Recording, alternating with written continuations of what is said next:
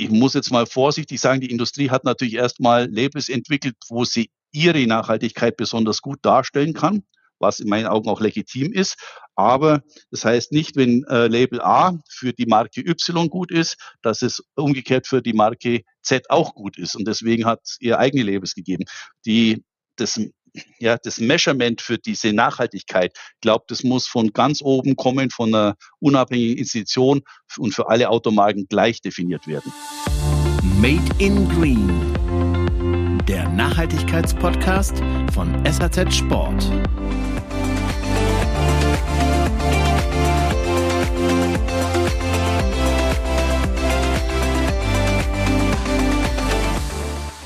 Grüße euch und herzlich willkommen zur nächsten Folge von Made in Green, dem Nachhaltigkeitspodcast.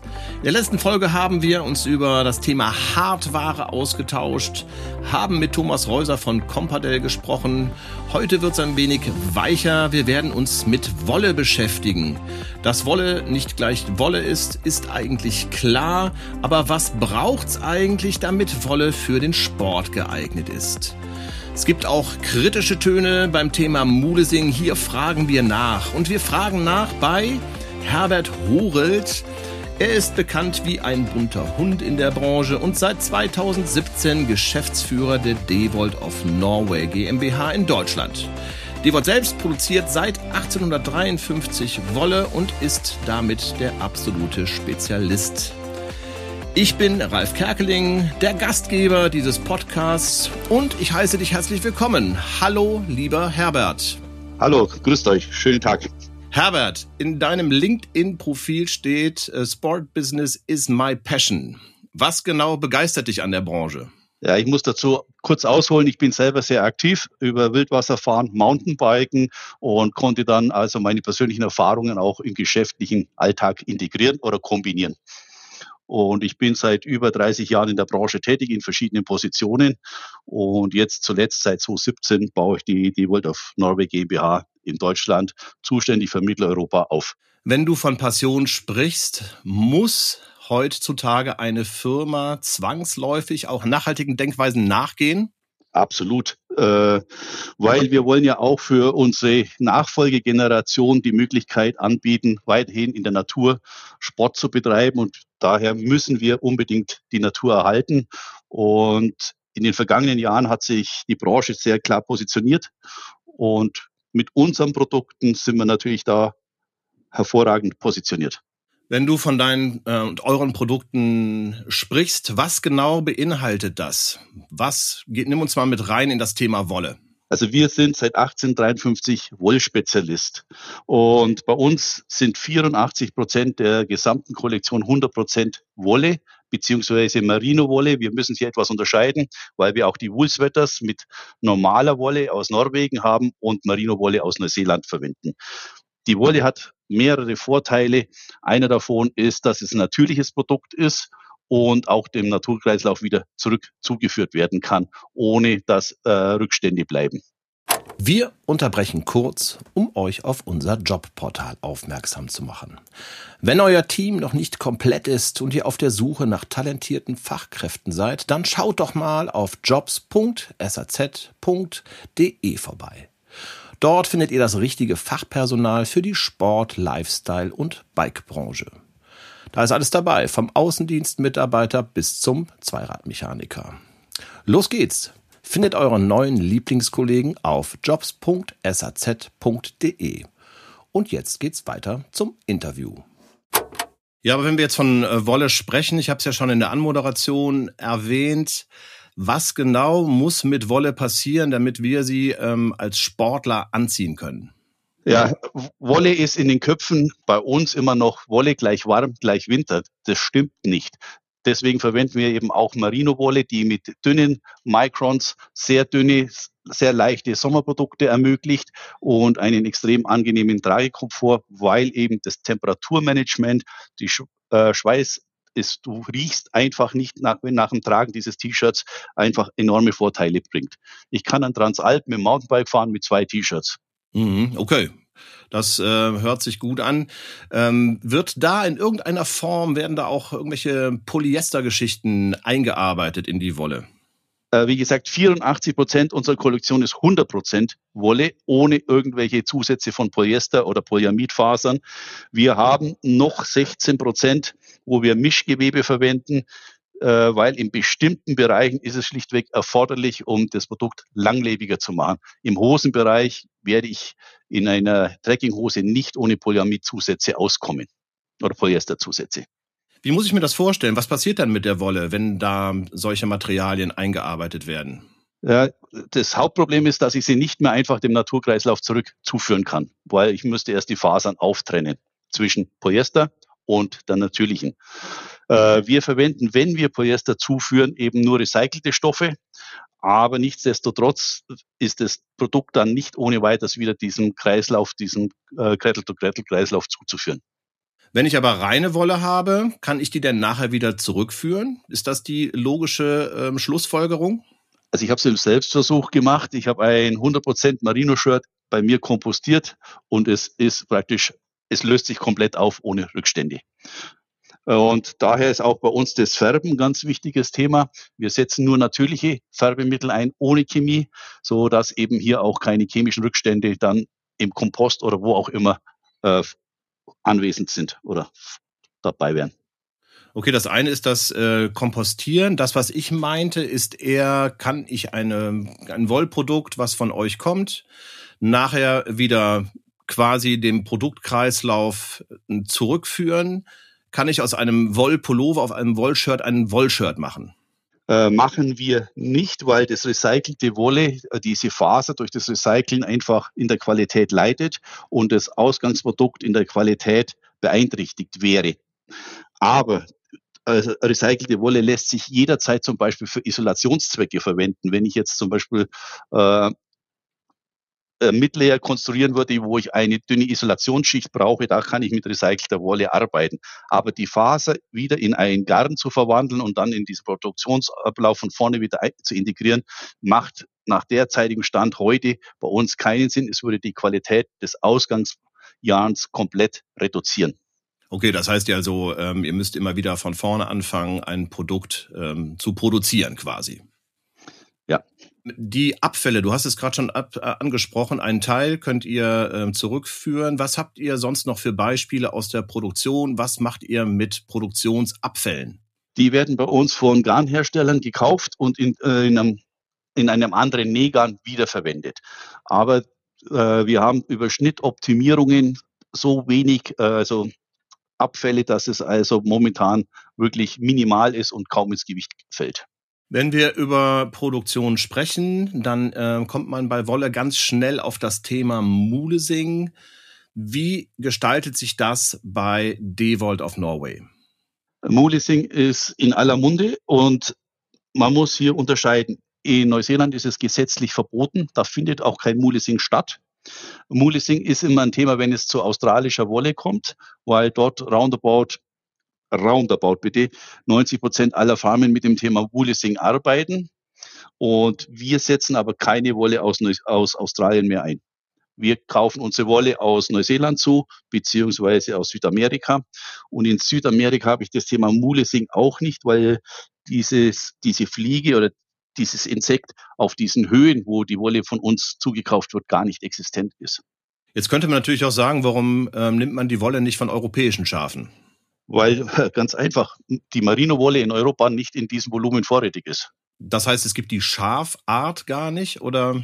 Es gibt sie mittlerweile schon, aber so überschaubar, dass wir also nicht einmal Devolz selber sein Produktionsvolumen äh, spielen könnte. Das heißt, wir brauchen die neuseelische Wolle von den Schafen dort. Habt ihr vor, da in Zukunft ähm, was anderes zu machen oder gibt es schlichtweg keine anderen Möglichkeiten? Wir schauen quasi täglich rein. Wir haben ein Unternehmen in Neuseeland, äh, wo unser der Smitty sich nur um Zukauf und um die Farmen kümmert, international. Er schaut auch in Europa, wo Möglichkeiten sind, dass wir das etwas besser ausbalancieren können und nicht nur von Neuseeland abhängig sind. Mhm. Und hast du da vielleicht Nachrichten, dass was passieren wird in der naher Zukunft? Wir sind gerade sehr intensiv an Südamerika dran mit Farmen aber da ist momentan noch nicht alles spruchreif, weil die Mikronzahl in Südamerika ist immer oder in der Regel um die 20 Mikron. Und für unsere dünneren Varianten setzen wir die neuseelische Wolle ein mit 17 oder 16,5 Mikron. Nun hat man die Wolle. Ähm, was passiert danach damit? Dann wird die transportiert. An, zu welchen Produktionsorten wird diese bei euch transportiert? Also für, erst einmal, wir haben circa 90 Prozent Land- und Seefracht. Also die Wolle wird in Containern von Neuseeland nach Europa verschifft, wird dort gewaschen und kommt dann zu uns ins Werk nach Litauen und ab da passiert alles im eigenen Werk in Litauen. Hm, was genau passiert da? Ja, also da wird erstmal das Garn eingelagert im Prinzip und dann haben wir einen Färbeprozess gerade nebendran, also eine zweite Firma, die uns auch gehört, Scandai, da wird das äh, Garn gefärbt oder die Fabrik gefärbt, je nachdem.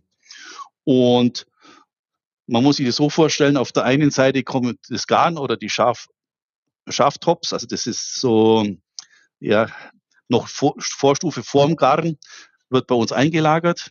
Und dann haben wir die einzelnen Produktionsschritte und auf der anderen Seite vom Werk kommt das fertige Produkt raus. Also wir machen alles in Eigenregie dort. Okay, also alles in, in Litauen oder gibt es noch andere Produktionsorte? Wir haben mittlerweile auch eine Näherei in Lettland, einfach oh, weil die Kapazitäten an dem jetzigen Standort über das Thema Personal limitiert sind. Gibt es aktuell Probleme dann bei euch bei dem Thema, auch aufgrund der Nähe zu Russland? Äh, in der ersten Phase war die Belegschaft natürlich massiv verunsichert, weil natürlich die räumliche Distanz zur russischen Grenze sehr gering ist. Mittlerweile hat sich das wieder normalisiert, aber uns fehlen halt die Lkw-Fahrer zum Beispiel, die aus der Ukraine gekommen sind und für den Transport. Also es ist deswegen nicht leichter geworden, auch nicht für eine Produktion in Europa. Was lässt sich beim Thema Transport noch optimieren aus deiner Sicht? Das ist eine ganz schwierige The Thematik. Ähm, da sind auch, sind alle gefragt in der gesamten Kette, also auch unsere Händler. Das heißt, wenn ich Kleinbestellungen mache, äh, klar, ich verstehe, dass wir Kleinbestellungen handeln müssen als Service für den Endverbraucher, weil wenn halt das T-Shirt in Größe L ausverkauft ist, wird der Händler nachziehen, um dass er es dem Endverbraucher anbieten kann.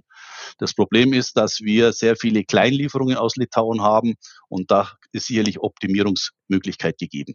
Wie unterstützt ihr den Handel generell, wenn es um das Thema Nachhaltigkeit geht? Ich meine hier bestimmte POS-Maßnahmen zum Beispiel. Habt ihr da etwas, was ihr äh, den Händlern anbieten könnt, um das Thema Nachhaltigkeit vielleicht in den Vordergrund zu rücken? Äh, da müssen wir massiv dran arbeiten. Wir sind hier etwas schwächer in der Kommunikation als unsere Wettbewerber. Wir haben so viele gute Dinge eigentlich bereits in place, wie man so schön sagt, aber wir sind etwas zu schwach in der Kommunikation. Wir werden zum Herbst, Winter auf POS-Flächen mit dieser Kommunikation relativ stark aufschlagen. Magst du uns schon ein bisschen verraten, was ihr vorhabt? Wir werden äh, Wollinnovation zeigen. Das heißt, Wolle ist nicht nur Unterwäsche oder Wollswetter, sondern kann auch ein Shell-Layer sein. Wir haben ein Freeride-Set aus 100% Merino-Wolle, äh, das ohne chemische Behandlung, ohne Treatment und ohne Membran wasserabweisend ist und windabweisend ist und für diesen Sport eigentlich ideal geeignet ist. Und das wird man dann am POS ähm, genauer betrachten können? Gibt es da irgendwelche ähm, Aufsteller? Was ist geplant? Wir haben Aufsteller, wir werden ein Kommunikationspaket dazu schnüren, wir werden es auf dem Web spielen, wir werden es in den Social-Kanälen spielen. Äh, das ist eine sehr breit aufgestellte Kampagne, wird vermutlich in der, also Plan ist, erste Novemberwoche geht das, geht das an Start. Wir machen nun eine kleine Pause, denn der Sporthandelskongress von SAZ Sport wirft seine Schatten voraus. Im Haus der bayerischen Wirtschaft treffen sich am 3. November Entscheider der Branche zum jährlichen Austausch. Der Kongress liefert dabei Expertenwissen, Lösungsansätze und Denkanstöße. Begleitet wird der Sporthandelskongress von Workshops, Vorträgen, Diskussionsrunden, alles rund um die aktuellsten und wichtigsten wichtigsten Themen von Industrie und Handel. Wenn ihr dabei sein wollt, dann sichert euch Tickets unter www.sporthandelskongress.de slash Tickets. Wir freuen uns, wenn ihr dabei seid. Und nun geht's zurück zum Interview. Glaubst du, das liegt in der Verantwortung von Unternehmen, es den Endverbrauchern so leicht wie möglich zu machen, an nachhaltige Produkte zu kommen? Absolut. Weil, wenn man es jetzt andersrum sieht, der Endverbraucher muss sich ja in diesem ganzen Angebot dieser Autoindustrie orientieren können.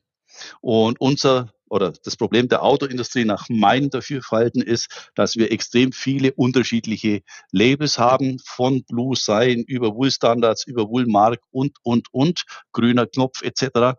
Und der Endverbraucher eigentlich gar nicht konkret wissen kann, was hinter jedem einzelnen Label steckt. Wir haben zu viele Labels, um unsere Nachhaltigkeit zu kommunizieren. Und hier wäre es eigentlich an der Industrieseite für die Zukunft es etwas klarer zu strukturieren, sodass der Endverbraucher auch versteht, was hinter diesen Labels ist. Sollte man es dann spezieller auch am POS ausstellen, was nachhaltig ist? Es gibt es ja in einzelnen ähm, Geschäften schon, dass man so eine bestimmte grüne Ecke hat, so nenne ich das jetzt mal. Aber gibt es vielleicht noch andere Möglichkeiten, um es dem Endverbraucher noch leichter zu machen, darauf aufmerksam zu werden, was nachhaltig ist? Ja, ist gut, es fängt mit Hangtags an, aber ist ein Hangtag schon wieder nachhaltig, wenn ich wieder ein Papier dazu mache? Äh, ich denke am POS, die Kommunikation muss klar sein, muss für Endverbraucher einfach, verständlich, nachvollziehbar sein und wir dürfen nicht das Thema Greenwashing betreiben. Das heißt, wir müssen das alles wirklich nachweisen können, offenlegen können, nachvollziehbar gestalten. Wie findet die Branche denn zusammen, um diese Dinge angehen zu können? So, da scheint es ja an gemeinsamer Kommunikation zu fehlen. Ja, das ist natürlich äh, ein ganz schwieriges Thema. Die EOG als Dachverband in Europa, European Auto Group, denke, wäre hier gefordert. Aber nicht alle Autofirmen sind ja Mitglied der EOG, als Beispiel nur. Wir zum Beispiel noch nicht. Und wir brauchen einen Dachverband, der das hier in, ja, in klare Bahnen lenkt, weil ansonsten haben wir einfach jeder sein eigenes Label. Und ich muss jetzt mal vorsichtig sagen, die Industrie hat natürlich erstmal Labels entwickelt, wo sie ihre Nachhaltigkeit besonders gut darstellen kann, was in meinen Augen auch legitim ist. Aber das heißt nicht, wenn äh, Label A für die Marke Y gut ist, dass es umgekehrt für die Marke Z auch gut ist. Und deswegen hat es ihr eigene Labels gegeben. Die, das, ja, das Measurement für diese Nachhaltigkeit, ich glaube, das muss von ganz oben kommen, von einer unabhängigen Institution und für alle Automarken gleich definiert werden. Mhm, okay. Das heißt, wir können eigentlich hier in diesem Podcast einen Aufruf starten, gemeinsam über die EUG zum Beispiel das Thema anzugehen. Richtig? Ja, absolut. Wäre das auch etwas, zum Beispiel die Automesse liegt äh, ja noch gar nicht lange zurück. Äh, da war das Thema sehr, sehr groß. Hast du dich da gut aufgehoben gefühlt? Äh, ich sag mal, das war jetzt ein Neuanfang nach Covid mit Auto bei ISPO im MOC. Äh, ich denke, dass hier sehr gute Arbeit geleistet worden ist, aber das ist erst ein Anfang. Wir müssen einfach, die Zeit läuft und wir müssen schneller und effizienter werden mit dieser Kommunikation, Nachhaltigkeit und eben für den Endverbraucher klarer strukturiert. Wenn man über Nachhaltigkeit spricht, dann ist das ein sehr, sehr vielschichtiges Thema. Das eine sind die Produktionsarten, das andere sind Transportwege etc. Das spielt aber auch auf soziale Dinge an. Was unternimmt ähm, Devolt in dieser Richtung unterstützt ihr zum Beispiel nachhaltige Projekte? Was tut ihr für eure Mitarbeiter? Äh, das ist auch wieder ein sehr breites Programm. Es fängt schon mal bei den Farmen an, wo wir die Wolle herbeziehen. Wir haben sehr äh, über zehnjährige Verträge mit diesen Farmen und sie bekommen einen sehr guten Preis für die Wolle. Egal, ob sie jetzt zum Beispiel nächstes Jahr etwas weniger liefern können, weil wetterbedingt oder durch andere Umstände die Wolle jetzt nicht diese Qualitätsstandard erfüllt, so dass sie immer auf ein vernünftiges Einkommen zurückgreifen können und eine gewisse Grundsicherheit haben. Wir nehmen das Risiko den Farmen ab über diese langjährige Bindung. Damit fangen wir eigentlich an. Dann das Zweite ist, wenn wir unsere Mitarbeiter betrachten, jetzt zum Beispiel in dem Werk, wir haben sämtliche Zertifikate und äh, Standards, zum Beispiel eben, wenn es um Gesundheitsmanagement und Safety Management geht, ist die ISO 45001 im Platz. So, wir haben wirklich, wir schauen in alle Segmente rein und von unserem Inhaber, von der Inhaberfamilie haben wir drei Säulen, auf denen wir stehen. Das erste ist People. Das heißt, wir schauen auch, dass alle Mitarbeiter hier wirklich top betreut sind, safe sind und gerne zum Arbeiten gehen können. Wir haben das Thema Planet. Wir schauen, dass wir unseren Fußabdruck minimieren, wo immer wir können. Und klar, auch als Firma haben wir den dritten Profit. Wir müssen Ende des Tages auch irgendwo Geld verdienen, um das alles umsetzen zu können. Aus diesen drei Säulen besteht unsere Firmenphilosophie und unser Inhaber ist sehr dahinter, dass das auch wirklich in allen Punkten gelebt und umgesetzt wird. Jetzt könnte man natürlich sagen, auch ähm, Gewinne können wieder in Nachhaltigkeit investiert werden. Habt ihr Pläne bei Devolt, das zu tun oder macht ihr es bereits? Der Profit wird immer wieder eingesetzt, um unser Werk zu modernisieren oder auf dem neuesten Standard zu halten.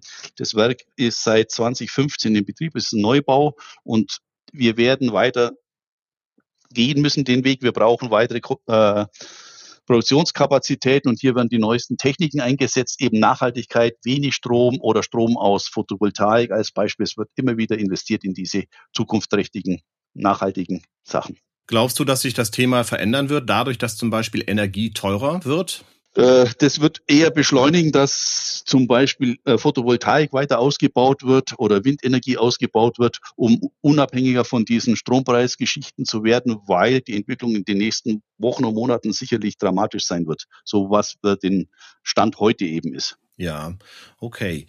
Ein weiterer Punkt, Produkte nachhaltig äh, zu haben und ähm, bei sich zu behalten, ist das Thema Lebensdauer.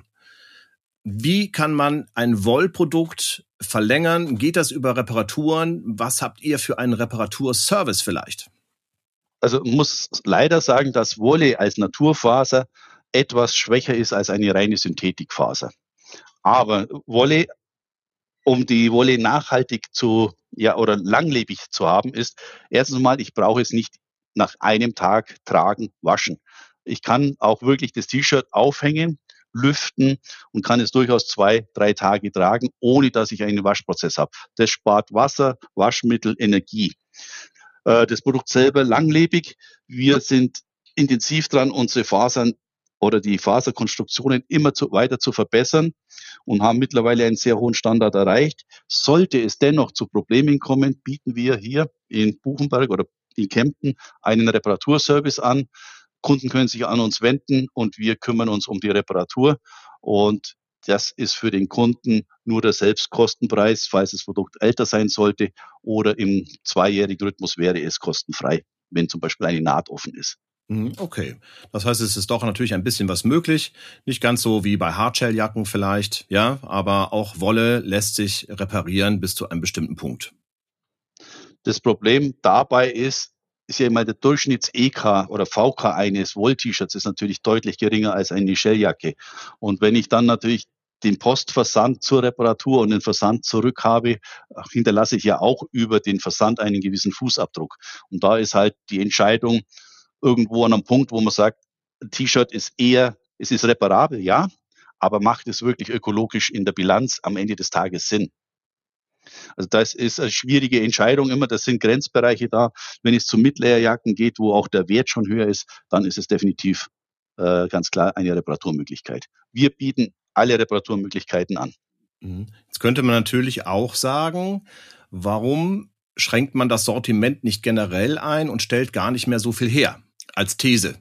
Es ist ein gewisser Grundbedarf vorhanden. Es gibt auch eine Änderung vom Endverbraucherverhalten durch Covid ist, die nachhaltigen Produkte sind äh, deutlich besser geworden in der Nachfrage. Also es wird wahrgenommen. Das Problem ist auch, es gibt ja diese Rental-Ansätze in der Industrie, aber das ist für Stelljacken und Hardware, Rucksack sicherlich ein sehr gutes Thema.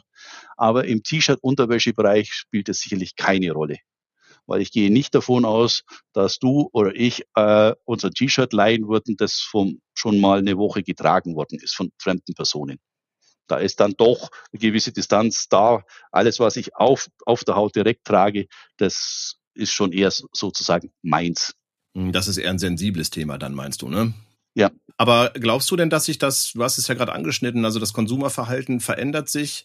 Wie richtet sich die Industrie darauf ein? Ich denke, in bestimmten Bereichen ist die Industrie schon relativ gut dabei. Also Textilien ist immer etwas schwieriger als Hardware. Ich meine, wir haben den Skirental-Bereich haben wir ja bereits, der sich sehr stark ausgeprägt hat. Die Leute kaufen keine Ski mehr, weil sie für diese eine Woche Skiurlaub äh, praktisch sagen, ein ausgeliehener Ski, der dann den ganzen Winter läuft und nächstes Jahr habe ich wieder neun, für sie mehr Sinn macht. Und auch, sage ich mal, nachhaltiger ist, weil nicht irgendwo Ski im Keller stehen, die gar nicht mehr genutzt werden und Produkte einfach weggeworfen werden äh, und Ressourcen verschwendet werden. Im Textilbereich ist das Thema, glaube ich, noch nicht so weit. Äh, da ist es auch schwieriger, weil eben es hängt immer von der Schicht ab. Im Shell-Bereich kann ich mir das durchaus vorstellen. Im Unterwäschebereich, nein. Und wo ist die Grenze und wie handelt man es? Was ist eigentlich die spannendste nachhaltige Lösung, die dir in der Branche begegnet ist? Es klingt jetzt etwas blöd, es ist schon das Thema Merino-Wolle aus meinen Augen raus. Ich komme ja auch aus dem Synthetikbereich und war vorher im Hardwarenbereich tätig. Merino hat schon was Spezielles. Ich war eigentlich nicht von Anfang an gleich begeistert über Merino. Ich musste das T-Shirt erst selbst ausprobieren und habe meine Erfahrung, die ich in Afrika in einem Urlaub sammeln konnte mit einem Martin-T-Shirt, war für mich eine ganz neue äh, Herausforderung. Sprich, ich habe das T-Shirt einen Tag getragen, ich konnte es am nächsten Tag tragen und ich habe es auch einen dritten Tag getragen. Das war für mich komplett ungewöhnlich. Und dieser mentale Wechsel, das ist ein Produkt, wo ich sagen muss, es mhm. ist für mich phänomenal und nachhaltiger geht es eigentlich nicht. Okay, dann bist du ja genau bei der richtigen Firma angekommen. Ja, ich war etwas vorgeschädigt von meine Generation, Oma selbst gestrickter Strumpfhose und Wolle gleich kratzen, gleich unangenehm. Ähm, das kann ich mit Marino definitiv widerlegen. Kann nur jedem empfehlen, einfach mal ein Marino-Shirt auszuprobieren. Der Tragekomfort im Sommer ist Wahnsinn. Herbert, ich würde dir gerne ein paar Assoziationsfragen stellen und du antwortest spontan und erklärst, warum du dich für die Antwort entschieden hast, okay? Ja, lass es uns versuchen. Okay. Urlaub in Skandinavien oder im Süden? Skandinavien. Äh, ich, bin, ich bin derjenige, der die Hitze vermeidet, solange es geht. Und ich bin auch nicht da, wo die Touristenströme sich gerne aufhalten. Also Lago di Garda ist für mich ein absolutes No-Go. Ich bin lieber mit meinem Wohnmobil in der Natur und betreibe dort Sport, Wandern, Kajak fahren. Wollpulli oder Sweatshirt? Wenn du wohl Wetter meinst, dann muss ich Sweatshirt sagen. Okay, das ist Hat den Hintergrund. äh, die Sweaters haben eine Mikron 24 Plus und die nimmt die Haut als, kann die Haut als kratzig wahrnehmen. Und solange keine Merino-Kombination dabei ist, habe ich persönlich schon ein Kontaktproblem. Kannst du, kannst du das genauer erklären?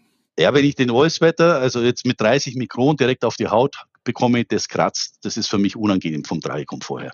Und da ist die gute alte Baumwolle, wenn du das jetzt so haben möchtest, mir angenehmer. Wenn ich aber jetzt ein Merino-Shirt unten drunter habe, dann ist das kein Problem. Okay. ähm, Kajak fahren oder hiken? Kajak fahren. Okay, warum? weil das, ich bin, ich habe mein erstes Kajak oder ich mit fünf Jahren bekommen und bin im Kajak groß geworden und das ist meine Hauptsportart im Sommer. Mhm, alles klar. Herbert, ich danke dir. Damit sind wir schon am Schluss der Folge angekommen. Wir haben einen kleinen Einblick bekommen, was mit Wolle angestellt werden kann, wo es nachhaltig ist, wo vielleicht auch noch ein bisschen etwas getan werden kann. Ähm, ihr könnt uns wieder anschreiben über redsport.saz.de, gerne auch über LinkedIn SAZ Sport oder mich direkt, Ralf Kerkeling. Herbert, ich danke dir und wünsche dir eine schöne Sommerzeit noch. Bis bald. Vielen Dank fürs Interview. Danke.